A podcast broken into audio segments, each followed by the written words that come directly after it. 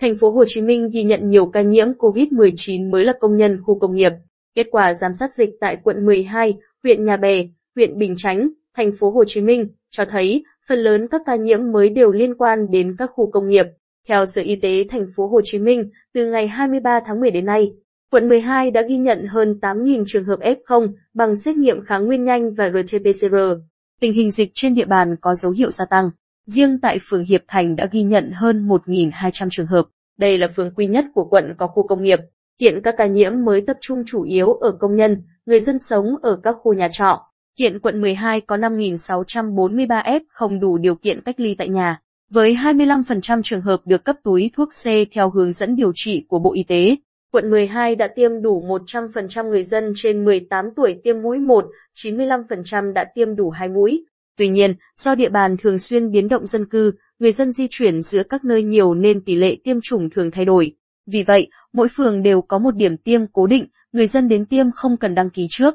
Địa phương đã kích hoạt thêm 10 trạm y tế lưu động nữa do Bệnh viện quận 12 hỗ trợ nhân lực.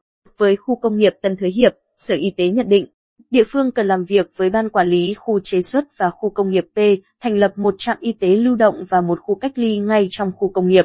Trong khi đó, tại huyện Nhà Bè, từ ngày 1 tháng 10 đến ngày 4 tháng 11, ghi nhận tổng số cộng dồn là 2.551 ca. Trong đó có 1.750 ca xét nghiệm RT-PCR và 801 ca test nhanh. Huyện Nhà Bè đánh giá các ca bệnh được phát hiện từ các công nhân làm việc tại hai khu công nghiệp lớn là Hiệp Phước và Long Hậu. Các công nhân này cư ngụ tại các khu trọ trên địa bàn. Hiện huyện có 770 ca F không đang được cách ly và điều trị tại nhà, trong đó có 395 ổ dịch hộ gia đình, 19 ổ dịch cộng đồng.